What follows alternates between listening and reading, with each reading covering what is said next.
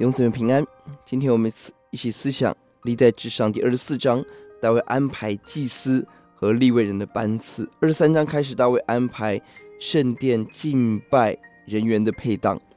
这一章开始，每一个人做有系统的规划，区分成二十四个班次，轮流侍奉，包括二十四位祭司、二十四位立位的首领，轮流来侍奉。这一章，大卫为圣殿敬拜做两件事：第一，设立领袖。祭司的领袖和利未人的领袖，这些领袖肩负着要教导众人、主领敬拜、管理圣殿的责任。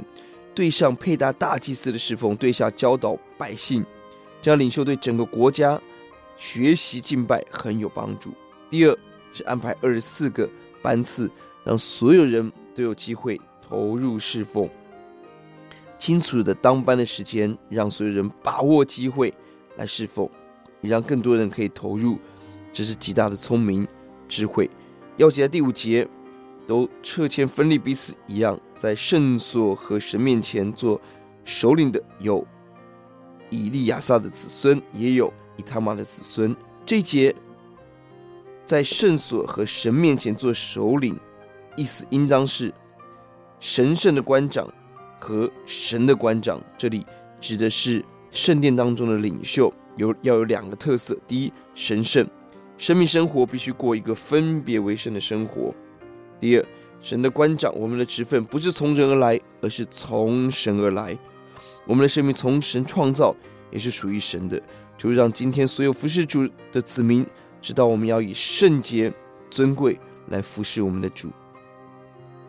而经文当中特别提到了亚伦有四个儿子，这是一个重要的、宝贵的提醒。你当有。大儿子、二儿子担任大祭司重要的职分，但拿达、亚比户却因献反火，不是神所吩咐的，妄自献的祭，得罪神，被神击杀。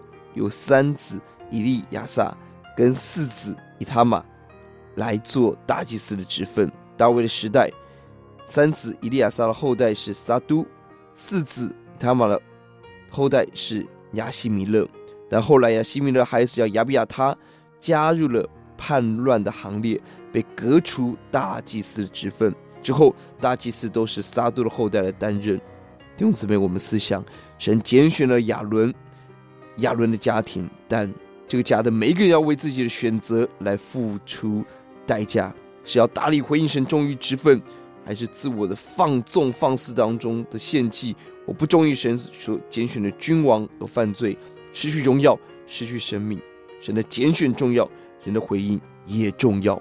我们祷告，主帮助我们以今天以服侍你为最大的荣耀，恐惧战惊得救的功夫。谢谢主，奉主的名，阿门。